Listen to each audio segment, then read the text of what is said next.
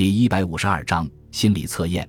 只有一种可能，审判员推想：陆屋偷出老妪存钱的一半，反把剩下的放回原处，将偷来的钱放入票夹，做出在大街拾到的假象。但能有这种蠢事吗？票夹做过调查，并无任何线索，而且陆屋相当镇静的陈述：他当时散步，沿途经过老妪家门前。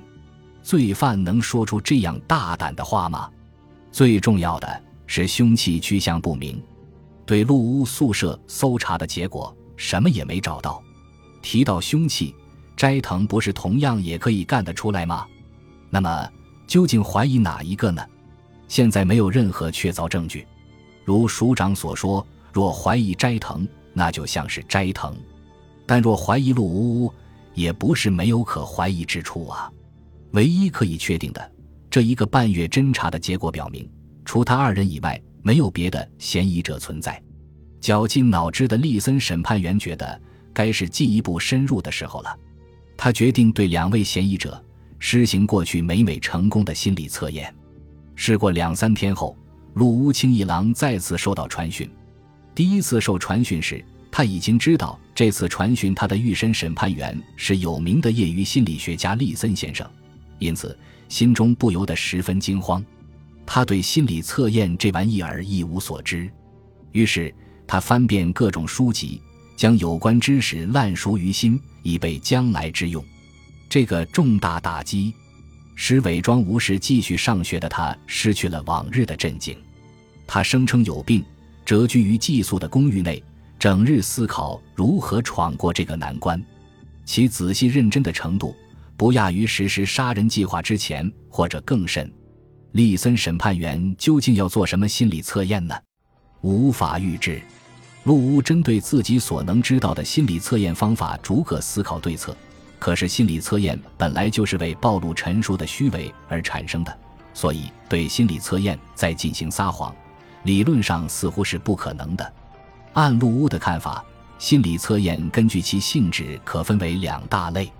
一种是依靠纯生理反应，一种是通过问话来行。前者是测验者提出有关犯罪的各种问题，用适当的仪器测试，记录被测验者身体上发生的细微反应，以此得到普通讯问所无法知道的真实。人纵然可以在语言上、面部表情上撒谎，但却不能掩盖神经的兴奋，他会通过肉体上细微的征候表现出来。根据这一理论。其方法有：借助自动瞄记法的力量，发现手的细微动作；依靠某种手段测定眼球振动方式；用呼吸瞄记法测试呼吸的深浅缓急；用脉搏瞄记法计算脉搏的高低快慢；用血压瞄记法计算四肢血液流量；用电表测试手心细微的汗迹；轻击膝关节观察肌肉收缩程度及其他类似的各种方法。假如突然被提问是你杀死老太婆的吧？他自信自己能够镇静地反问：“你这样说有什么证据呢？”但是那时血压会不会自然的升高，呼吸会不会加快呢？这绝对防止不了吗？他在心中做出各种假定和实验，但奇怪的是，自己向自己提出的问题，无论怎样紧急和突然，都不能引起肉体上的变化。虽然没有测试工具，不能说出确切的情况。但既然感觉不到神经的兴奋，其结果自然产生不了肉体上的变化是确定无疑的。在进行各种实验和推测之中，鲁乌突然产生一个想法：反复练习能不能影响心理测验的效果？换句话说，对同一提问，第二次比第一次，第三次比第二次，神经的反应会不会依次减弱？也就是说，习以为常呢？很有可能。自己对自己的讯问没有反应，与此是同样的道理，因为在发出讯问之前，心里早有预知了。于是他翻遍词林几万个单词，把有可能被用于讯问的词句一字不漏地摘录下来，用一周时间对此进行神经练习。然后是语言测验，这也没什么可怕。吴宁说，仅仅是语言游戏，容易敷衍。这种测验有各种方法。但最常用的联想诊断，这与精神分析学家看病人时使用的是同一种把戏，将拉窗、桌子、墨水、笔等毫无意义的几个字依次读出，让被测验者尽可能不加思索地讲出由这些单词所联想到的语言，如由拉窗可以联想到窗户、门槛、纸、门等等，什么都行。总之，要使他说出即时突然想到的语言。在这些无意义的单词中，不知不觉地混入刀子、血、钱、钱包等与犯罪有关的单词，以观察做测验者对此产生的联想。以杀害老妪事件为例，智力浅弱者对“花盆”一词也许会无意中回答了钱，因为从花盆盆底偷钱给他的印象最深，这样就等于他供认了自己的罪状。但是智力稍深的人。即使脑中浮现出的钱字，他也会控制住自己，做出诸如“淘气”之类的回答。对付这种伪装有两种方法：一种是一轮单调测验后，稍隔一段时间再重复一次，自然做出的回答则前后很少有差异；故意做出的回答则十有八九后次与前一次不同。如“花盆”一词，第一次答陶瓷器，第二次可能会打土。另一种方法是，用一种仪器精确的记录从发问到回答所用的时间，根据时间的快慢，如尽管对拉窗回答门的时间为一秒，而对花盆回答陶瓷器的时间却是三秒。这是因为脑中最先出现的对花盆的联想之意志占用了时间，被测验者则称为可疑。时间的延迟不仅出现在这一单词上，而且会影响以后的无意义单词的反应速度。另外，还可以将犯罪当时的情况详细说给被测验者听，让他背诵。真正的罪犯背诵时会在细微之处不自觉地顺嘴说出与听说内容相悖的真实情况。对于这种测验，当然需要采取与上一种测验相同的练习，但更要紧的是，用陆屋的话说，就是要单纯、不玩弄无聊的技巧。对花盆，索性坦然地回答：钱、松树更为安全。因为对陆屋来说，即使他不是罪犯，也会自然根据审判员的调查和其他途径，在某种程度上知道犯罪事实。而且花盆底部藏钱这一事实，最近必然会给自己留下最深刻的印象。做这样的联想，不是极其自然吗？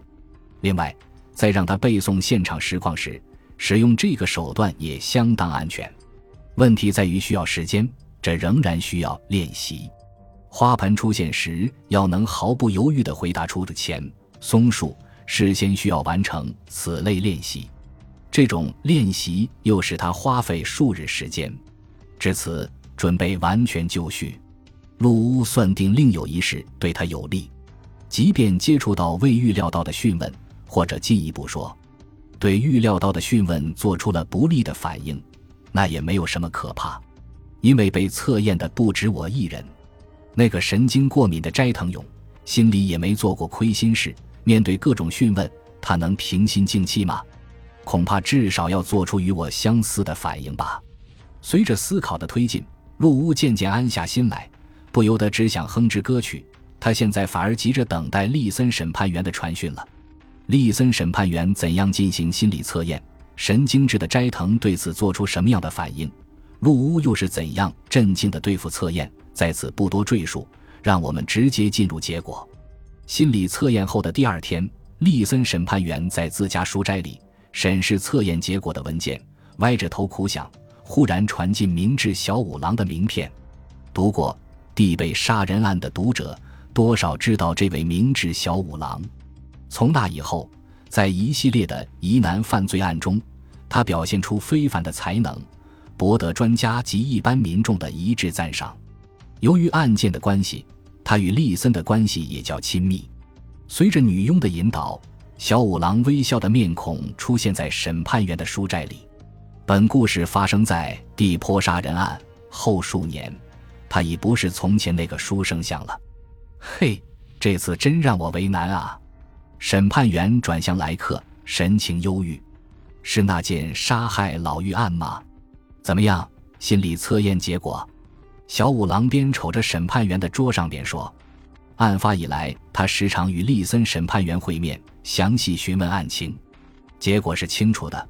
不过，审判员说无论如何不能令我满意。昨天进行了脉搏试验和联想诊断，陆屋几乎没什么反应。当然，脉搏有许多可疑之处，但与斋藤相比，少的几乎不算回事。联想试验中也是如此，看看对花盆四季语的反应时间就清楚了。陆屋的回答比其他无意义的词还快，斋藤呢，竟用了六秒钟。哎，这还不非常明了吗？审判员边等待着小五郎看完记录，边说：“从这张表可以看出，斋藤玩了许多花招。最明显的是反应时间迟缓，不仅是关键的单词，而且对紧接在其后的第二个词也有影响。还有对钱打铁、对倒打马联想非常勉强，对花盆的联想时间最长。”大概是为了区别钱和松两个联想而占用了时间。相反，陆屋非常自然。花盆对松，油脂对藏，犯罪对杀人。假如陆屋是罪犯，他就必须尽力掩藏联想，而他却心平气和地在短时间内打出。如果他是杀人犯而又做出这种反应，那他必定是相当的低能。可是实际上他是成大学的学生。并且相当有才华呀！感谢您的收听，喜欢别忘了订阅加关注，主页有更多精彩内容。